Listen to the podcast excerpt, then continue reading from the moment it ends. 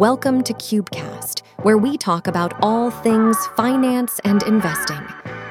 All opinions expressed are solely the opinion of the individuals and do not reflect the opinions of the firms they work for.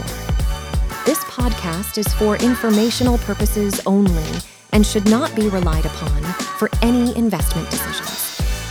Securities mentioned on the podcast may be owned by Cube or the guests on the show.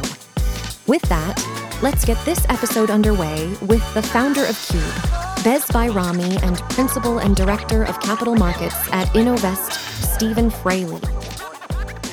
Hey, hey, hey, what is going on, Cube fam? I am here with Steven Fraley again. Get used to this face because we are going to keep doing more and more podcasts together.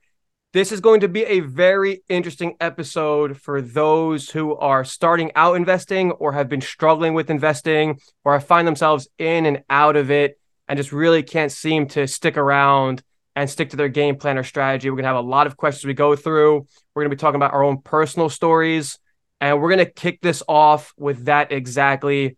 Steven, I want you to walk me through how your investing journey began, where it started, what your initial thoughts were. Just break it all down for us, and then I'll go ahead and add my two cents.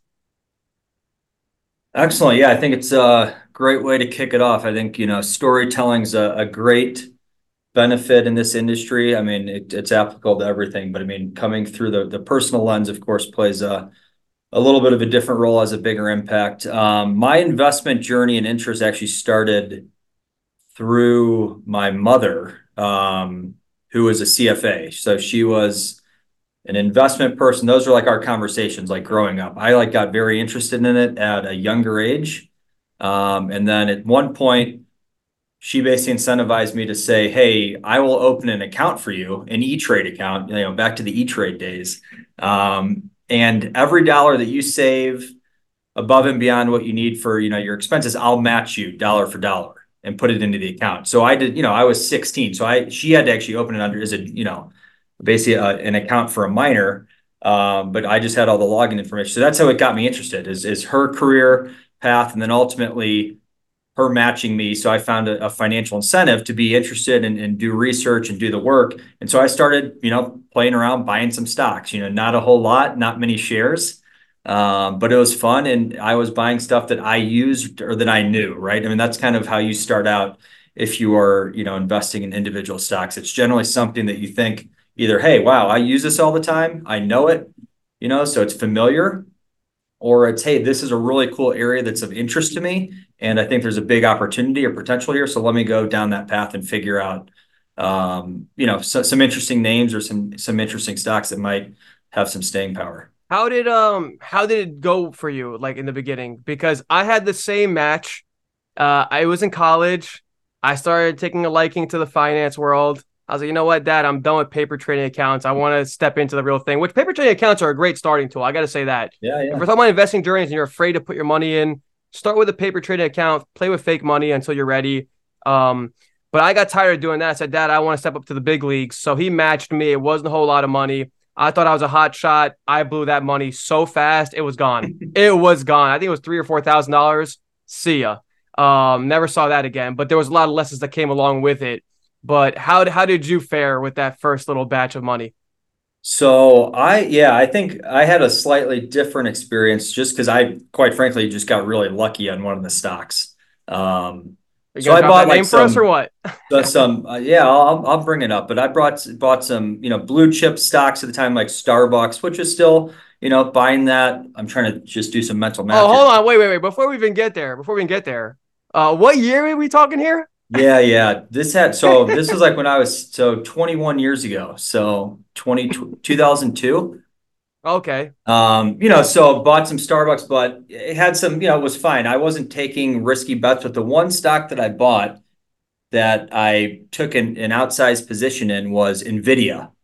Stop. Um, 2002, 2003 time frame. What had you known about it? So what I knew was I liked video games. Wow. Right. And so at the time, Nvidia produced, of course, the chips for basically every gaming system out there. And that's what I knew. So I said, oh, yeah, I like video games. Gaming's big. I didn't think about, of course, the vast potential of what just that business would do, you know, 20 years um, from then. And, you know, obviously I didn't hold the same, you know, I, I made some mistakes along the way, which we'll talk about, but that's what got me interested in, right? I liked video games. Um, I knew the company, I started digging into it. And it's like, oh, well, they make all the chips for video games. This industry is only going to grow. So it should be a pretty good investment. Wow, man. Yeah, yeah, I don't think anyone had any idea it would become what it is today. I mean, they just have expanded so well, such great leadership, which is one of the things we're going to talk about. I'm sure it's going to come up when we talk about things to look for when investing. But um, it's it's kind of crazy how how similar our stories were. I, where I differ a little bit, uh, I didn't have E Trade, I had Scottrade. Yeah, uh, which was remember paying 10 15 dollars whatever it was per trade to get in and out i mean so it really closed off the door for a lot of people who can invest today. It's actually so cool how you can invest with such a little amount today and not have to worry about making 20% on your investment to cover the brokerage fees. You know, yeah. Uh, yeah. we had to worry about that. We also didn't have fractional shares back then. You couldn't buy half a share of something. So it also forced you to play, you know, cheaper stocks, which is inherently, generally, you can say is more risky. So um, I definitely made my my mistakes, which is what we're going to talk about here in, in this second question. Like, what are general mistakes that you've seen made or that you think younger investors make? I'll use that as a leeway that for some reason, young investors I've noticed, especially with how much I talk to them, they have this obsession with finding stocks under $10. I don't understand for the life of me why they feel this way just because the price is cheap doesn't mean the stock is val- more valuable or more cheap that it prov- you know provides more upside. You know it's kind of crazy to me how people get started and they don't know the difference between the price per share and market cap difference. Yeah. You know how many people say to me well i'm buying in i'm buying amd because nvidia's already 400 and amd's still 100 i want to shake them. Uh, you, you can make the argument, okay, AMD might be better at certain parts, you know, okay, fine. But that is not the reasoning you should be using because it's just completely off. You know, so um, that is one thing we can play ping pong with this uh, on my list. What are some things you noticed well, on yours? I mean, it's it's actually funny because one of one of the better well-known mutual funds, and actually it's had pretty good success overall, is I don't know if you've heard of it, the Fidelity Low Price Stock Fund. I had a grad school professor in like a investment management course that like just said, just go buy, you know, Fidelity low price stock fund. It's the best managed, you know, strategy literally within the confines of the portfolio construction and like within, you know, the prospectuses. And I don't know, it's probably changed over time, but it, it, it was I think at the time, you know, the fund would only invest 80% of, you know, the entire net asset value of the fund in stocks priced under $20 a share, you know, or something like that. I think they've moved it up since then just because it, you know, expands the universe. Um, but it's just like I don't understand how that makes sense and how it's that actually weird. works. But um, sure, I guess if that works for you, I, you know, and it was pretty successful, I guess. So yeah, that's that's definitely strange. Um, I'd say, yeah, I mean, biggest mistakes, kind of challenges generally, you know, I think expectations, right? Just being realistic, level setting expectations. I think people hear about all the great stories, they hear about all the people making a lot of money, and they think, oh, this should be easy. I should be able to earn, you know, this amount in the market, right? That's just not not probably a reality. Um, and so again, just coming in, I think, as a new investor with realistic expectations, being willing to actually learn, put in the work, um, you know, being patient, certainly helpful uh, along the way.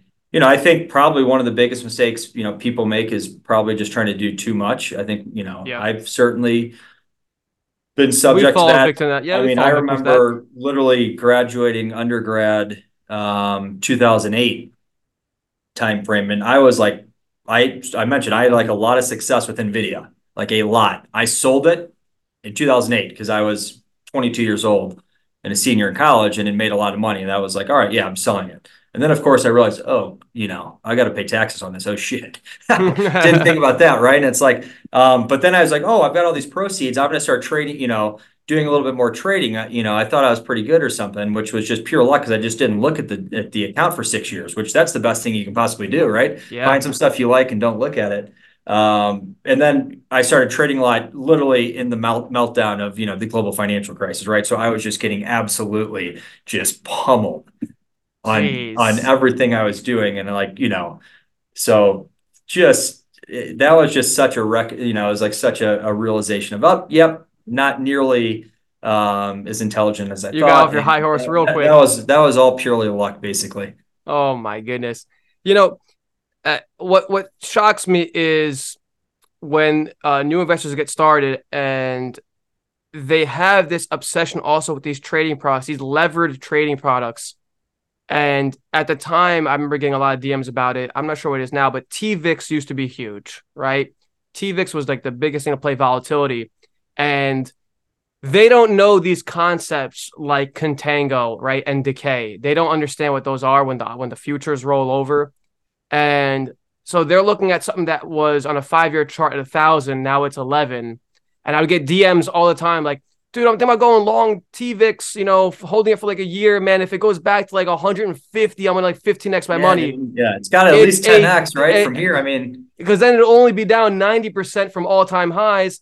And they don't realize that the product is only meant to be day traded because it's susceptible to that decay. Uh, it- it's something that naturally just goes down. It's only meant for, you know, short term trades. yeah. They didn't know that. There was another um, product like that on 3X Oil. They're all over the place. They're always Yeah, popping yeah. up. Direxion is usually behind those names. And um, so that's another thing I've noticed. Just more generally, people want to get into the market. They don't know how to read a balance sheet. I've said that time and time again. That's a lot of the reason I started Cube was to help people understand how to read financial statements. So at least if you're going to look for stocks on your own and avoid the ETF, the SP 500 route, at least know what the heck you're reading, Yeah. what you're investing in, man. And and you did it perfectly with regard to Nvidia, where you didn't look at it, but you also invested in what you knew. I did not. When I started out, I was looking at the bottom tickers on CNBC, what was active, what was moving. I got Yeah. rinsed real quick, had no idea what I owned, and um, and that that hurt me big time. So you know, Peter Lynch is pretty much what you took a page out of his book. Invest in what you're familiar with. Invest in what you see firsthand. That's a lot of time is a winning strategy, man. So uh, if you're gonna go beyond that though, and you're gonna get a little more into the nitty gritty, you have to understand balance sheets. You have to understand some kind of macro environment uh themes what's going on beyond your stocks because they still do affect what your stock's doing on a micro basis. You know your stock could be crushing it but you know many stocks have been crushing it the last two three years. They've seen no price appreciation because of the macro environment with interest rates.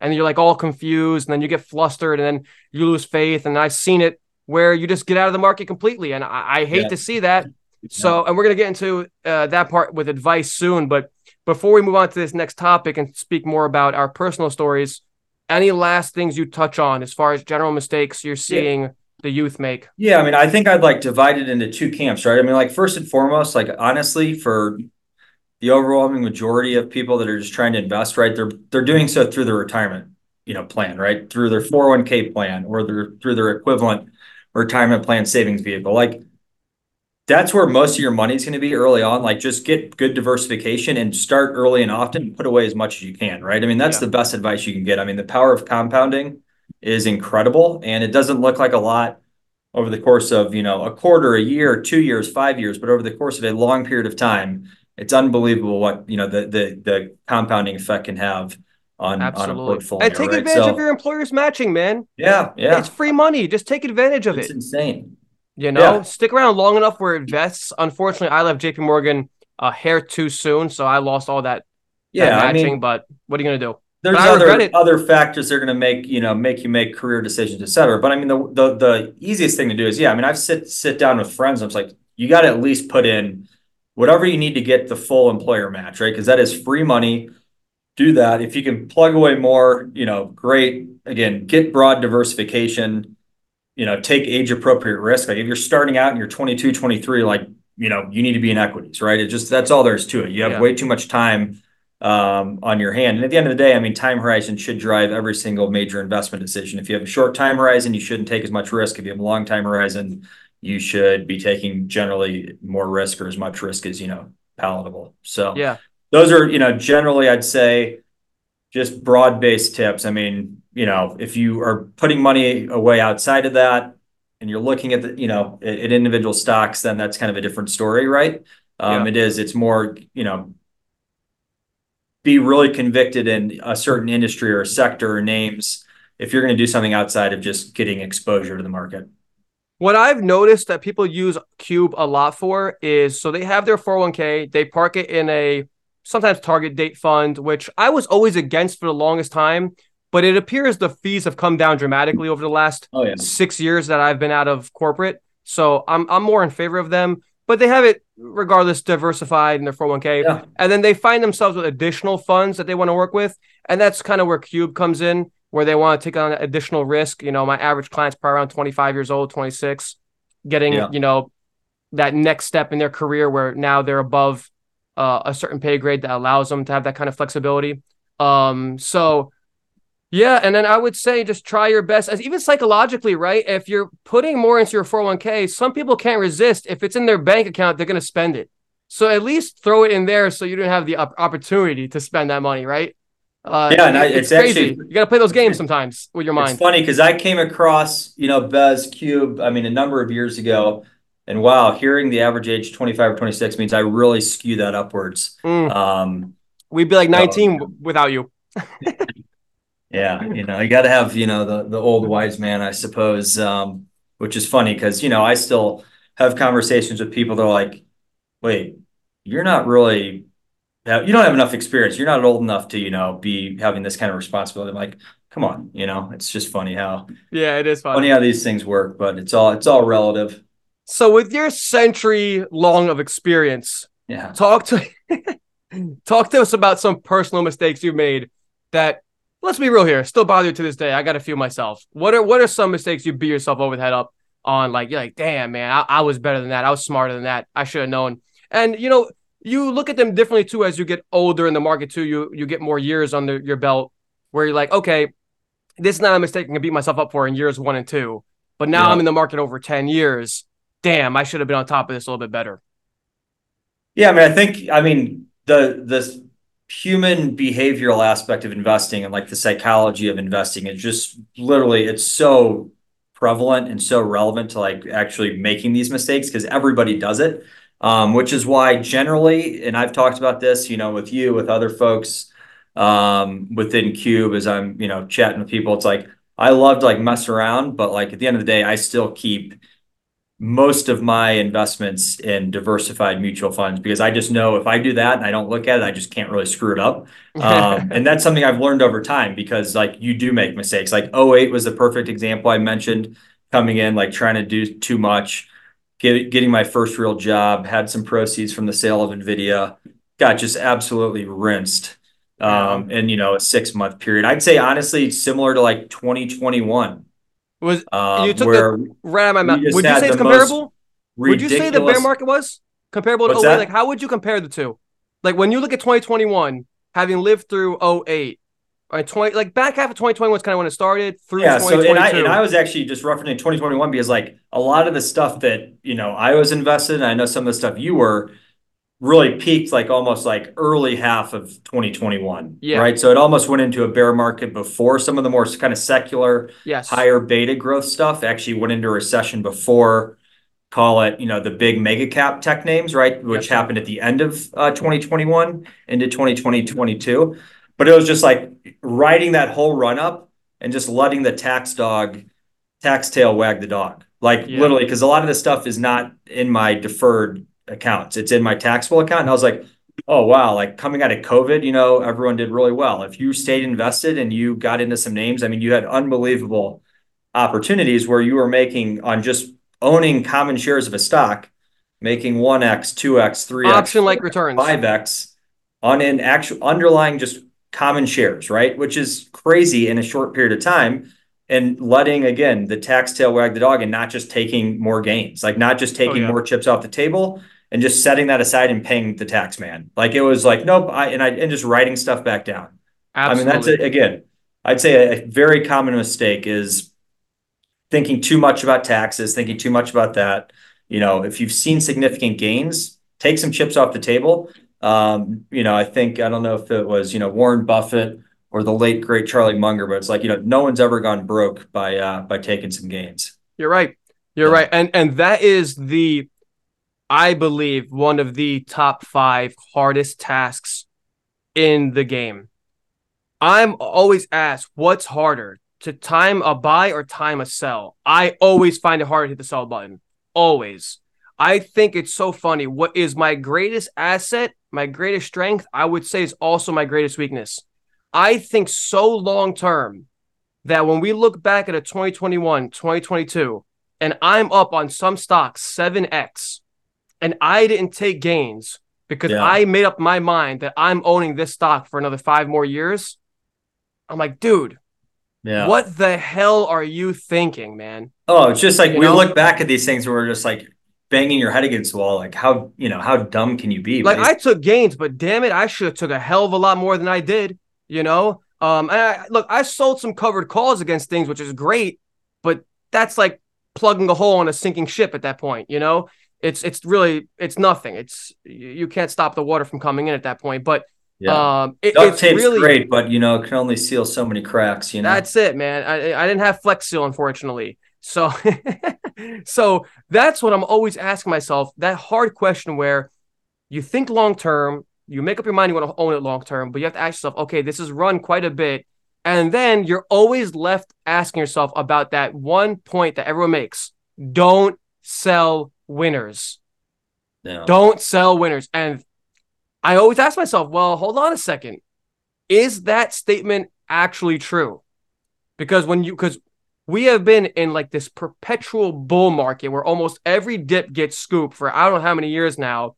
And yeah, don't take, don't take, uh, like, don't sell winners has been a really correct statement. But then I ask myself, when you run into a 2021, 2022 event, shit, I should have sold a lot of my winners. Yeah, yeah. I mean, the perfect examples were like, if we're just talking like individual stocks, like Sea Limited,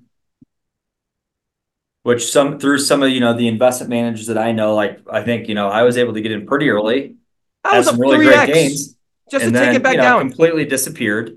Um, Upstart's a name that I came across pretty early. Perfect environment, zero interest rates, everyone just getting loans, perfect model for them. Of course, you know, the second, you know, if the Fed hints at raising rates, should have been a pretty clear sign to like, yep, this can't go any higher. How about that CNBC segment where the guy Oh. is on and he's like, "So, Oh, uh, so what do they do? So what do they do?" And he's like, "Uh, uh I'm I'm missing you. I, I can't hear you here. Uh, uh, we lost them. We lost them." It's it's still the single greatest clip, and I think what Mark Minervini, Mark, I can't remember his name. I don't he's like remember. actually like he's like a really well-known trader that I think has actually been really successful. So like he was just on there like trading momentum, probably, right? Yeah, And yeah, he didn't even know he didn't know doing. he didn't know upstart from freaking downstart. You know what I mean? It's like um and but he just yeah, that was unreal. That's still the greatest meme it one really is. great uh FinTwit, you know, financial Twitter memes that came out of the last two years No, is, that is historic. is that CNBC clip and just pretending like he's cutting out. I mean, that's legendary stuff, honestly. that is legendary. He's like, "Ah, yep, not getting you, not getting you," and they're like, "Ah, we lost them, guys. We lost them." It's like, so what do Uh, they do? Oh man, that's hilarious. almost as good as Ackerman's 30 minute, we're all going to hell in a handbasket. We're all going to die, shedding tears, 30 minutes uninterrupted as he's shorting the market, then flips long midway through the conversation. I mean, the depths of COVID that, you know, I don't know what the date of was that, but it had to be, you know, back end of March 2020, right? Like end of March, market was down, you know, the S&P was down, what, 34% in like 30 days. I mean, the fastest drawdown ever. And he's on here just, you know, talking about the end of the world. And meanwhile, Bro, no just backing up the truck. Backing up, reaping in on his shorts, then like mid call, no commercials. Dude is like his voice is trembling, talking about his dying father. He has to protect. Like he was going on about the whole thing. Meanwhile, he is making billions and then flips the other way by the end of the call. And I think give or take a week or so from that was the bomb in the market. oh yeah. Yeah. Crushed it. Crushed it. Hey, listen, man. It power to you. You you had the opportunity, you took it. Um, but uh, yeah, I would say those are like our top mistakes. Uh, would you say this is actually a random question, not even on my sheet? Um, would you say you've ever fought the Fed in your history of investing? Um, this one was a tough one. And I'm gonna give you a little time to think about it Yeah. as I explain it a little more because the Fed was telling us rates are gonna rise, but Yeah. in all their dot plots, they never predicted it would be this hawkish.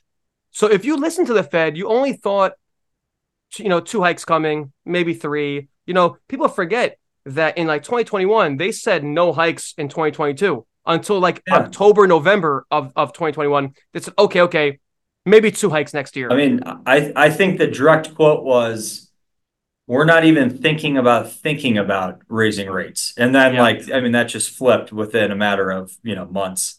yeah, like Um, two. Crazy. But I mean, I think from like a you know from a personal standpoint, I mean there was probably again, and it goes in lines with like taking gains and just like being prudent. Like there was easily things that if you look back, you should have seen. Like, all right, yeah, I mean the the market's not going to like the Fed coming out and raising rates. I think the thing that threw everybody off, we talked about it a little bit last time, is I just don't think anyone expected the Fed to to hike to the extent that they have. I think Even everyone's like, oh yeah, they're didn't gonna, expect it. they're going to hike a couple hundred basis points, maybe 300 basis points, not, you know, 500 plus, right? So it's like, I think that was the big, big shocker. Um, I mean, I think we saw signals. Like the hard thing is like when I try to, you know, disconnect or, or separate out personal versus work, you know, when I'm from a, from a, you know, professional standpoint, like we're talking about like allocating capital and you're not just making real decisions based on, you know, what the Fed's going to do, right? I mean, you're trying to maybe make some tweaks, maybe lean in, lean out, depending on what you see, but you're not generally going to be like turning anything over aggressively, right? And um, you know, I think we made some good decisions there as a firm, and you know, I, I I help out with a lot of our asset allocation decisions, but it was you know more more kind of on the margin, kind of directionally. Um, I think like it's been we were just in such an unbelievable environment. Like part of you know, I say like I got lucky all the time. Like I started working in 08, like during the crisis. You know, it's like every single dollar that I basically put into my retirement plan or 401k in the last 15 plus years basically has just been in like a long-term, you know, secular Green. Yeah. bull market, right? I mean, so it's like that's a lot of luck. Um, When you were of that was starting out putting in in 02, putting it into a point when the market was falling, you yeah, know, for a strong long period of time at the beginning of that, and just plowing away. And like I've got stuff, I've got like initial original like, you know, tax lots and cost basis on stuff that was bought like back then. That's like just index stuff, and it's you know plus five hundred percent, plus Yeah. six hundred percent. Unbelievable. But Um, when you started in 02, you caught the tail end of the of the crash there as well? No, I think I was like basically just out of that, um, just past. So like probably also another reason why I got lucky with like Nvidia, like buying it God probably after. Damn, man, we got to buy some lotto tickets together. Seriously, yeah. Um, but I think like that's the whole like no one saw like we've just been in such an unbelievable environment for risk assets, right? With rates just having consistently fallen for basically essential. I mean, almost 14, you know, years, 13 years. Oh, if like, you go even straight. further back, look at the 30 year Um, going back to the 80s. I mean, So, oh yeah, I mean, a- yeah, yeah. we've been in a 40 year, you know, secular bull market for bonds, right? I mean, Yep. like just because rates have just come down straight down for 40 years, just directionally. Um, absolutely. it's like, yeah, you could easily make the argument that that was a great environment um, to invest in. Like, you know, people probably could have done more, but it's always hindsight bias, right? And, you know, biases are one of the great things about investing because we're all subject to them. And it's one of the things I find fascinating about investing is, you know, all the the the cognitive biases that we're all susceptible to and that we all generally get hung up on at some point in time because it's just how our brains work. It's how humans operate, right? It's Yeah. like, oh yeah, recency bias. I just saw this. Like that's going to take precedent over something else um, that maybe you read, you know, a few months ago that was not maybe as bullish on a name you like, but you just read something the other day that's like painting a pretty rosy picture. Like that's probably going to be more uh, top of mind um, in terms of your, you know, your thought process. It right? is hard to pull the emotions out, you know. Um, and I also find, and uh, the questions I have coming up here is advice for two sets of people people starting out and people who have already started, but they've been struggling. So, and, and I really want to take this question, not that we haven't been taking them seriously, but really seriously, because I've noticed that since the pandemic, a lot of people have entered the market. It was like this Yeah. cooler thing to do. Um, everyone was bored at home, nothing to do. They opened up Robinhood accounts, Webull accounts, they got in the market. These people have been in the market for roughly two to three years. Okay. Unless you've timed things perfectly, it's been a rough time. It's been a rough time. 2023 has been a little bit of a relief, but chances are you're still down from a lot of what you had in 2021, 2022. What yeah. would be the advice you have for for this group, especially when I consider Cube followers? This kind of speaks a lot to them. They are now three years in the market. I can tell you firsthand, a lot of them have been getting discouraged. Yeah. What would you tell people right now that have already spent the time, have been patient now three, four years, right? It, even call it minimum two. They've been patient. They're still down. They're not sure what the heck to do. Or they just they just want to throw the towel in. What do you tell them? Yeah, I mean that's that's challenging, right? Because if you look at the last now, you know, three plus years, you've got I already mentioned, right, thirty plus percent decline during COVID. So thank you. What if you just got into the market late, you know, 2019, right? At some point, you're like, oh, ho hum, whatever, things are fine, nothing great. And then COVID comes around, and like that's your first real experience of like some, um, you know, big big i don't even know what the right word is for that situation right? I mean it's like um, something that we've never really seen before right? I mean it was unreal pandemic man. but it was know, we thought the world was going to close. So you see a period where that kind of volatility comes into play and your natural reaction is like uh, i didn't sign up for this. I'm out. I'm selling out. Right? And then we saw the huge snapback. So if you just stayed invested you probably made all your money back and then some oh, right? Yeah. but most people that probably weren't comfortable that were new probably sold out that's naturally what happens, right? Is is is you know, I wish you, we could all buy low, sell high, but it's usually the opposite because that's just how our human emotions work. And then they probably didn't get back in until you know maybe middle of 2021 or maybe beginning you know when they started Absolutely. oh things are feeling more comfortable now right like the market seems to have stabilized and then they get in you know maybe 2021 middle of 2021 and the next thing you know they the same thing happens in 2020. They get nailed twice. Right. and like so that's actually. the hard part, right? So it's staying with it. Um, and so I'd say, you know, volatility, and there's great educational charts on it, right? But volatility in the equity market is very real and it's very prevalent. And you have to first and foremost understand that to earn returns that the market can give you, the equity market, you have to be able and willing to accept the risk and the volatility along the way. And if you can't, and if you just can't stomach it, you probably shouldn't invest in the stock market. Especially if you're going individual stocks. Especially if you're going individual stocks. Even if you're not, I mean, the S&P 500 saw a 25% drawdown last year. That's a big drawdown for people that are saying, wow, I just put a lot of my money in there and it's down 25% at one point, right? Yep. So, I mean, but over long periods of time, there is always volatility over long periods of time. Mr. Market has provided very strong returns, nearly 10% per year since the inception of the S&P 500, right? So being able to come up with a plan, I think, right, of how you're going to invest. This truly has to be money that you're not planning on using, in my opinion. Don't invest if you're planning on using it, right? It has to be money that is long-term money that allows you to be able to have a lot long time horizon and stay invested during those periods of volatility. Ideally, you're putting more capital away and you're and you're buying dips along the way, right? I yeah. mean, that's an ideal situation. So my advice would be to, you know, if it is true long-term money, stick with it. Um, focus long-term, control what you can, right? A lot of things are out of our control, but what you can control is staying disciplined, understanding, you know, the names that you're in, understanding that markets are volatile. You can't control when they're volatile. They're volatile to the upside, to the downside but you can control staying invested, you know, making prudent decisions, um, averaging in along the way, and hopefully, again, everyone's doing that through their through their retirement plan, anyways. Um, because it's funny, what most of us don't touch our retirement plans, right?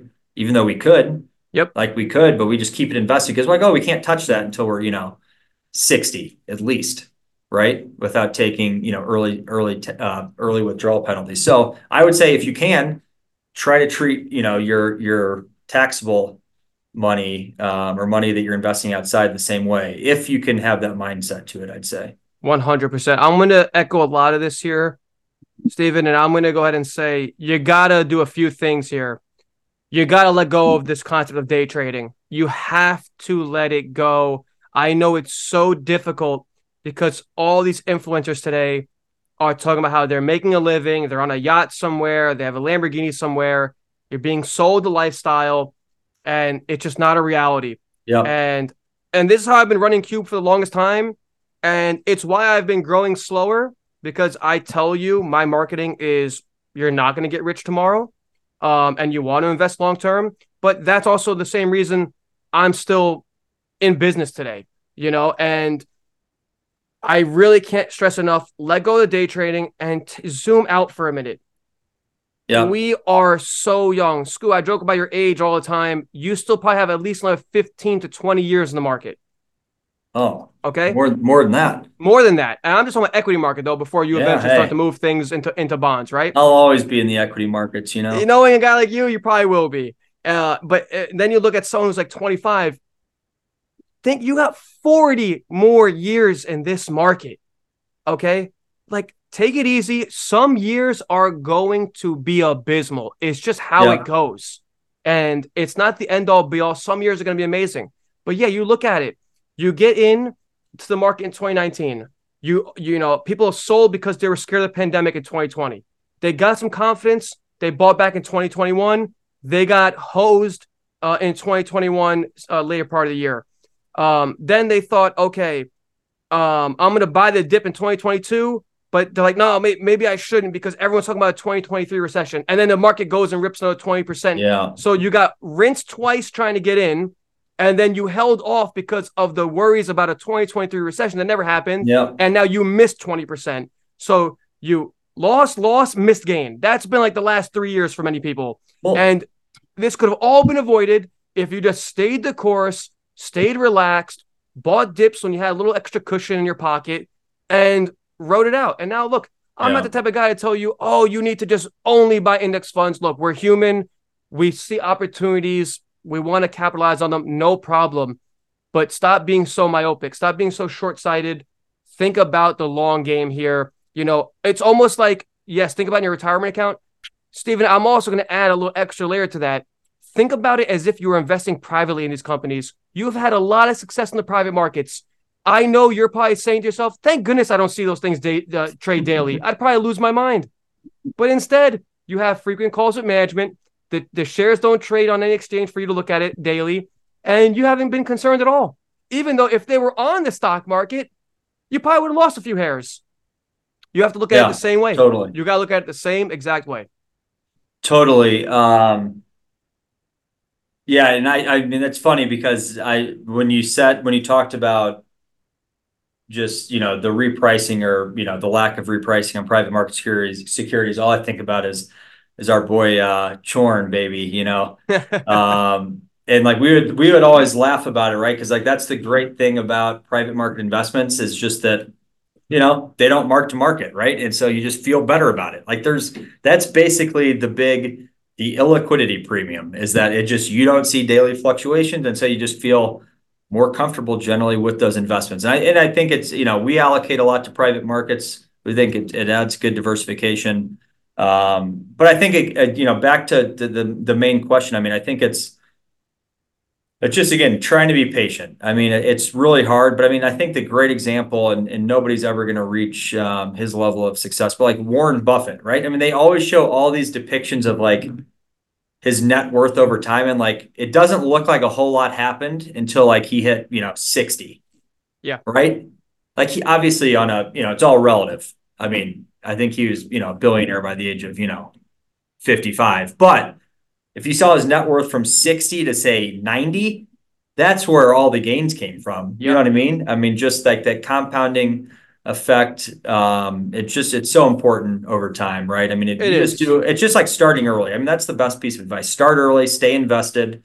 Um, and it'll have a big impact over time. I mean, you you've probably seen them, we've all done them, but like the big difference between just starting five years earlier or 10 years earlier by the time you get to retirement it's it could it doubles life changing. It actually can be Life-changing. literally, you know. And five years earlier and at the time it doesn't feel like oh i'll just start and i'll start next year i'll start in a couple years i mean but it makes such a big difference um, absolutely, when you when you extrapolate that that out over you know decades right Now, Look, I don't want to sound like your run of the mill finance guys here, but it, it's it's the truth though. Now, I, where I'm going to take on a little tangent, I would argue Buffett definitely like the the days of making 30x on Coca-Cola, they don't really exist yeah, anymore. Sure. All right, granted he got a hold of that. Um, but you know, I invest long term. I'm not even the type of guy to say, "Oh, always just ride out index funds to the end of times." It's definitely what tends to win. But look, if you see yourself, you know, a lot of people invest in the industry you operate in. Like, there's some software guys that I know that see what is happening in their industry. Dude, take advantage of it. There's guys. I just sat down with someone yesterday. He's in the oil and gas space. He does very well, uh, you know, because he invests in what he knows. Yeah. He knows where things are going. Invest in, you know, if you see, you know, like you work in fashion, you work in retail, you know what kind of money you could have made on Lululemon and Ulta, just oh, seeing yeah. it with your own eyes. Like, go ahead and, and and take advantage of those opportunities. But the point is, the best time to start investing was likely yesterday. Yeah. You know, and I know people can be like, well, no, man, this is a big facade, Mark. I get it. I get it. I hear you. You obviously always want to time things as best you can it's just a lot harder uh, to actually do in, in real life. But um, yeah, yeah, yeah, having and, a plan and, granted, and, you know talking yeah. about it versus actually, you know. And if we want to replicate Buffett's success to like the actual percentage, it's going to be hard. We're in a generation now where you're going to have to take on way more risk than he did. Okay, that it's just what it is. It's just what it is. It, it, I'm not taking anything away from Buffett. He absolutely crushed it. But if you want to replicate those kinds of returns over 40 years, we're going to have to take a little more risk in today's day and age. But uh, that's also the price of having more market participants, man. When you drop down uh, the barriers to entry and investing, ex- expect it to come. And also, the volatility we deal with today is ridiculous. And I, I am always wondering yeah, is mean, it algorithmic trading? Is it zero days expiration options? What is causing these massive swings that we've just come to accept as normal now? It, it's really unbelievable, if you ask me, what. Uh, I wonder sometimes what the equity risk premium actually is at this point when you think about how much stuff actually moves. Like uh, the the you mentioned Nvidia. Let's go back a year where Nvidia was, man, down what seventy percent drawdown yep. into the hundreds. Like, uh, yeah, now we all talk about it because it's pushing five hundred, but that was a scary time too for a company that's an absolute juggernaut. Yeah, yeah. I mean, I think the the today's you know investment backdrop is way different, of course um, and not even just the backdrop, but like just how we are as a society wired. I mean, for like everything that we do, like we want immediate gratification. We want immediate, yes. you know, success. We want immediate stimulation. It's like social. I mean, everything, right? Everything we do is like everything. our phones, right? TikTok Boom, brains, social media, Twitter, all this. It's like we want yeah. immediate satisfaction. And gone are the days where like you could actually have a Buffett that had more of like what you'd call like a permanent capital strategy where investors didn't care. They weren't expecting to get money back. They're expecting to get paid in the form of maybe dividends at the time. Even though, I mean, Berkshire didn't even pay any dividends, but I mean, it's permanent capital, right? It's within a holding corp. And people are just willing to accept that, right? Like, yeah. no, we don't need liquidity really. Like in that, if you don't need liquidity, like it's basically he was basically running you know private equity strategy for the most part mm-hmm. for you know 60 years um, that just happened to have a public ticker. But that's basically what he's doing. And people, because he had already had so much success, basically said, "Yeah, we'll let you do it." Right? Um, Absolutely. But nowadays, I mean, it's just you're not, you just don't get that. I mean, it's just yeah. Not many people are willing to think about it long term, are willing to be patient. Again, we want immediate gratification, immediate results, and it just that's not how investing works. That's not how you know. Compound. You got to be the tortoise, man. You have to be the tortoise. And uh, but I will say this: uh, what I've come to realize too, especially over the last four years, and I feel like it's gotten even more apparent. The speed at which everything moves today, though, uh, Stephen, it's crazy. Yeah. The way it's almost like our bull markets and bear markets do are, are the flashes that much quicker.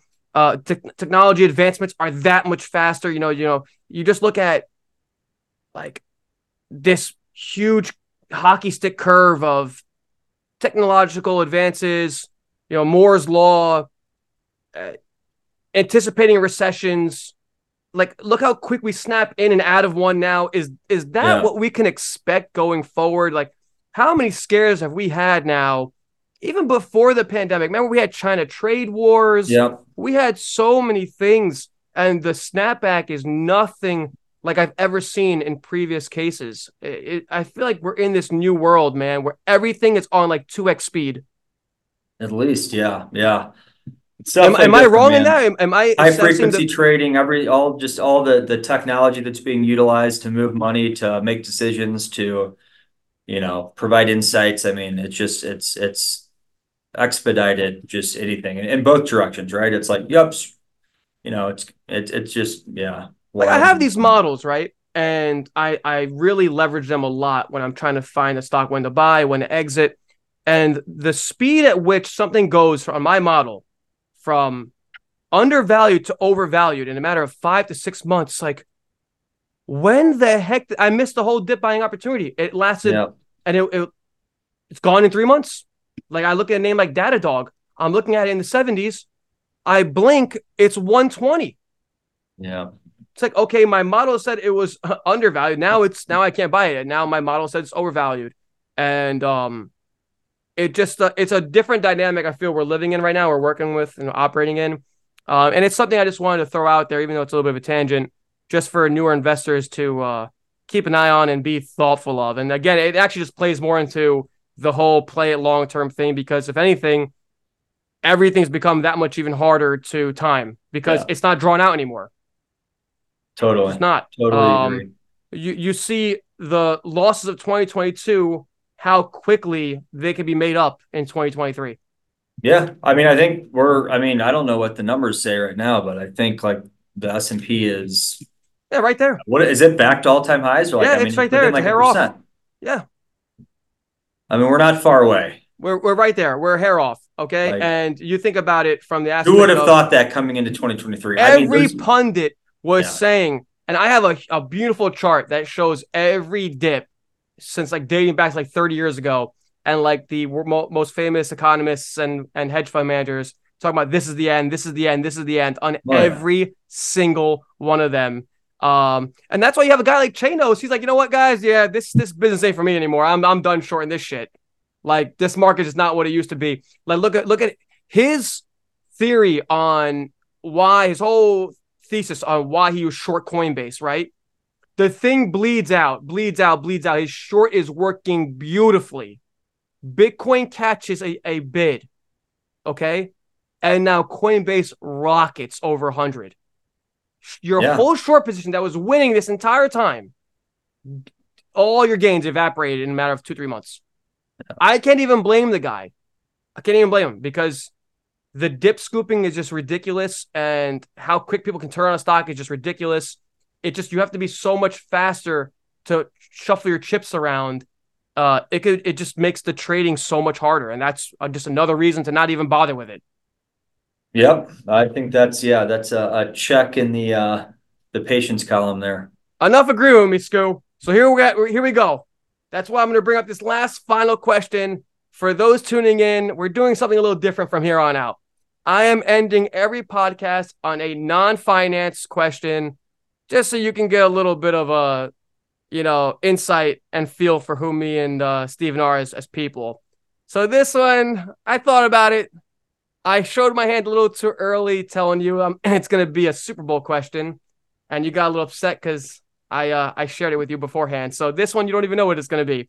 Okay. My All question right. is: Was Patrick Mahomes' reaction warranted after the game? Oh man, no. He was. I mean, he was. You saw the guy. He was crying. He was whining. Um, you know, the the great players do not do not overreact like that, in my opinion. So you know, Mahomes, I think until then, you know, he's kind of always done everything the right way, right? I mean, he's never thrown players under the bus. I mean, he could have been throwing his own players under the bus over, you know, over this course of the season. And maybe it was just all that culminating, right, into like this situation where he just absolutely just lost it. Did you this know. change your opinion on him as a player? It just it's not a good look, man. All I know, not a good look. I mean, quite honestly, I'm not a big Chiefs fan. I'm kind of anti-Chiefs anyways. So, um, but I always like Mahomes. I think he's always done things the right way. He's been great. You cannot, you know, discredit how great he's been since he's come. There was no issue right? with the timing of the throw of the flag, right? So, but yeah, I mean, the you know he lost a little bit of credit there, especially you saw like the post game with Josh Allen. I thought that was Is- real distasteful. You know, I just yeah, yeah, it kind of left a, certainly a sour taste in my mouth, and um, but it's not yeah, it's not good for the game. I just think you know it's like so it's probably from a creating a storyline, right? So the NFL probably loves it because they're like, oh yeah, you know now, you know, Give you another reason everyone's to like, oh, Mahomes is the villain. You know, I don't know. Who knows what? eh, Hey. No one knows what the NFL is doing, man. I don't know. I'm always questioning it, but you know, and what's crazy to me is this is coming from a guy who whose team gets like every damn call go their way. Can we say that please? The Chiefs get every call go their way, man. I mean, certainly it seems like they've been on the right side of a lot of calls over the last few No, years. no, no, no. I'm not accepting a professional answer here. That's exactly what it is, Steven. Yeah, You I know said it. it. That's it, what it it seems is. like. They've they've been on the right No, side no, of not a what it lot of seems. calls. It freaking is. Okay? Like no other team gets the shit that they get. I'm tired of it. I'm I mean, you could go back to the Super Bowl last year, right? I mean, very, very ticky tacky foul to ultimately determine the the Super Bowl champion. I mean, that's tough. That's what I'm saying, man. And you know what? I'm gonna throw one more question on there to end this one because right, this right, one is kind of finance related, kind of. Shohei's deal to only accept, I'm not sure if you're familiar with it, 10 years, Yeah, 700 mil, and I to know, only yeah. collect 2 million a year. What do you th- actually think about that contract, man? Is All he right. crazy for this? What What do you think?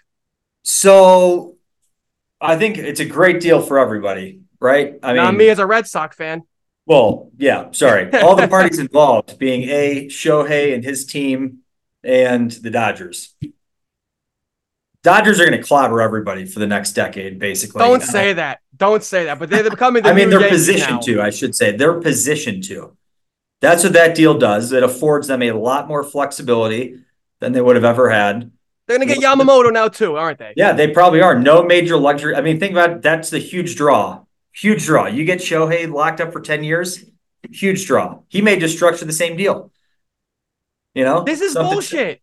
Something similar. bull. Well, other teams could have done it. I mean, how come Dodgers aren't the only ones that could have possibly thought of this, right? So, I mean, you got to give them credit or Shohei and his team credit for proposing it. Obviously, he wanted to be in LA, it sounds like. It looks like he wants Otherwise, to he- catch up on rings. I mean, look, he was mistreated in Anaheim. Let's call it what it is. Yeah, yeah. Okay. Not for the players, but from the organization. Like how that team with Trout Oh, didn't get anywhere terrible. is terrible. Like the fact that Trout, what, doesn't have one playoff win to his name? Horrific is- ownership, horrific management, awful. Okay. But I mean, back to the Ohtani deal. I mean, so right, two million a year for 10 years, 680 deferred over 10 years, right? So he's basically getting 680, 68 million a year for 10 years after he retires.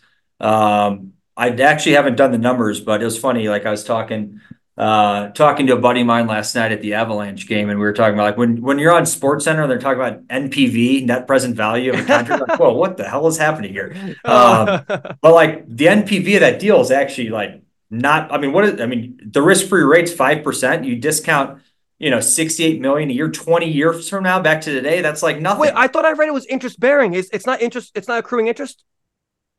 it may be. I thought I saw sixty-eight million paid um, per year over the ten years after the deal's done. That's crazy. So, do you think this is a deal, uh, a, deal structure that we could potentially see going forward from now on? Well, I mean, like Bobby Bonilla is famous for Oh, the first one, right? oh, He's I still the getting paid, man. Yeah. When's the last time he played in the league? Yeah, yeah, he Um, I mean, he's deal. getting a, a million a year, but still, like, I mean, he's he kind of was the orchestrator of this. And then the NHL's done some of these deals um, with like guys that just crazy long deals, but nothing like Bobby Bonilla. I mean, I think more people do it. I think the other key aspect is it is from a taxation standpoint for Ohtani, right? Because like he, Yeah. when he leaves LA, presumably at the end of that ten year contract, He gets You know? taxed in the area he resides in. Is this? Is this? I'm not really. Yeah, so when he's making that 68 million a year, state income tax will be based on wherever he resides, not you know, Really? California, which is, you know, what, 15% at the highest tax Oh rate, my god! If that's truly the case, that is a genius deal on his end. Um, I just wonder though, man. 12.3% I think is the highest bracketed. I mean, think about that. All right, let me ask you this then, a, a little differently. Ten years for this contract to be worth it for the LA. How many rings they got to get before you call it a bust? Yeah, I mean, I, I'm not going to call it a bust because I think I already saw like they are projecting conservatively. I forgot what the number was 25 to 35 million conservatively they're going to be making per year off this deal just based on you know memorabilia all, Really? all everything that goes with Shohei Ohtani right is like they're Jeez. profiting 25 to 30 million a year I believe they said conservatively maybe it's 25 million maybe the lower end but I mean it's not like they're going to make plenty of money off his image and likeness right and like you know that that market so they'll be fine. I mean, if they and then, if they happen to win two World Series, you know, along the way, I way, think two is a flop. If they only win two of the next 10, they flopped. yeah. I mean, it all depends on who you know. In legacy terms, not financial terms. Yeah, but the thing is, at the end of the day, if like the structure of it's not actually that you know damaging economically, then it's not that big of a problem, right? no, I mean, that's the absolutely. thing.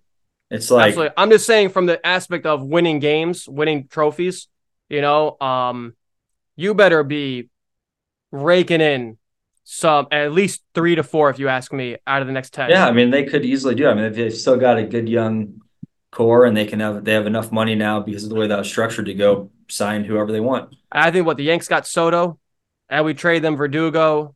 Man, baseball is baseball is getting kind of weird now, man. It's all yeah, about man, the my Bucks. Cardinals are uh, in in pretty rough shape here. That we did we did bring back our old favorite Lance Lynn, but um, Sonny Gray we signed, which is a decent offseason uh, off season. Let's see what happens, man. You know, baseball's got their own thing going on where they have an aging viewer that they need to address. They need to start doing something. Um, I'm not sure if it's like equivalent to an in-game season tournament. I'm not sure how I even feel about that with the NBA. Yeah. if that really worked out or not. I, I'm still confused about whether I like it or not. But I wonder about baseball with the average viewer almost pushing 60 years old, what they're going to do to rejuvenate that uh, as you know the years pass, five, ten down the road. Um, how they engage that younger viewer uh, to you know give that that sport some yeah, kind of I, you know, I don't know. I mean, I think like the NBA's done a really good job. Obviously, um, I think NBA is at peak popularity, right? I mean, it's got to be. It probably is, and I think a lot of that's due to uh, you know guys moving around, and you have a lot of teams competing now, and it, it's fun. I, I'm enjoying. like the you know? games are fun. I mean, they're entertaining. It's more, They you know, about it's more of a, an entertainment spectacle than it is really about the game. So is 162 just too much for baseball? Is that is that one of the issues? I mean, it's it's a drag, right? I mean, you're starting um, early April, right? I mean, and you're ending October. I know it's a long season, man. Every game means that much less technically. It's literally a six month, just absolute grind. It and you is. have games, you know, in a 30 day month, you've got 27 games. you like the pitch? You like the pitch count uh, timer? I actually like it. Yeah, I think it's, I mean, game times came down, which I think is helpful. So, like, those are incrementally good steps. But yeah, I mean, from a true entertainment standpoint, you know, fan engagement standpoint, there's obviously, you know, a lot that, that, that needs to be done probably longer term. But football is your favorite sport, no? What would you say? Um, it's Are you all are you yeah, I don't guy? know, man. I mean, I grew up playing baseball. Um, so I mean, I'm a baseball kind of fanatic at heart, but I like to go to a baseball game. You know, watching a game does nothing for me, basically. I feel you there. Um, like going to a game, sitting outside, drinking cold beer, eating nachos. I mean, that's like still like just pure nostalgia, right? Like that's as Yeah, good as it gets. Like eating peanuts, peanut shells all over the floor, like sneaking in your own stuff. I mean, that's what it's about. Best stadium you've been to is Ah, Fenway. you've been to Fenway. Oh yeah. Uh, it's my favorite too. I'm bi- I'm biased. But Yeah, I yeah, went- You're, I you're went, a uh, Sox fan, so sorry, yeah, man. Sox Game fan. one, first time ever going. Game one, 2007 World Series. Josh Beckett on the mound versus the Colorado Rockies. Yep, yep. Damn, do I miss that team? Yeah, you guys, you guys beat up on my Cardinals in 04, swept Yes, us, we did. which Yes, was, you did. know, after you came back 03 from the Yankees, I was like, oh my god, this is going to just be an absolute just bloodbath because you just knew at that point. it was Oh, gonna you didn't stand a chance. Yeah, you did No. not stand. No one was beating that team on that No on that clue. run. I was like, yep, this is not going to be fun. This is going to oh suck. man, But that was back in the Tony La Russa days, right? oh yeah, yeah. So I'd say, yeah, Fenway's great. Um, I love Busch Stadium. Um, the new Busch Stadium's great. Wrigley's great. Go to a Cards Cubs game because just the rivalry is I gotta get out fantastic. Um, those are, I mean, those are the the, the best stadiums. I like Houston. Houston's was nice. Yeah, I've been down to Houston. Houston was definitely probably maybe number two on my list. Um, I'm not a fan of the new Yankee Stadium. Uh, I just don't feel it has that same heritage the old one did. Uh, City Yeah. Field is better than Shea Stadium. The new Citi Field I like more than Shea. Gotcha. Um, but all right, Scoot, that gives people a little bit of insight into uh, what kind of fans we are, where we stand on some things outside of finance, man. But this was a great episode. We're gonna try to make them for those listening going forward, uh, continue to follow some kind of theme, so you at least know what to expect um, uh, on these future episodes. If we have a episode where we say, oh, we're gonna be bouncing around a lot, maybe talk about more current events, um, we'll definitely let you know ahead of time. Uh, when I post the podcasts, I'll let you guys know in the description what you can expect in each episode. But until then, thank you all for tuning in, and we'll catch you all in the next episode.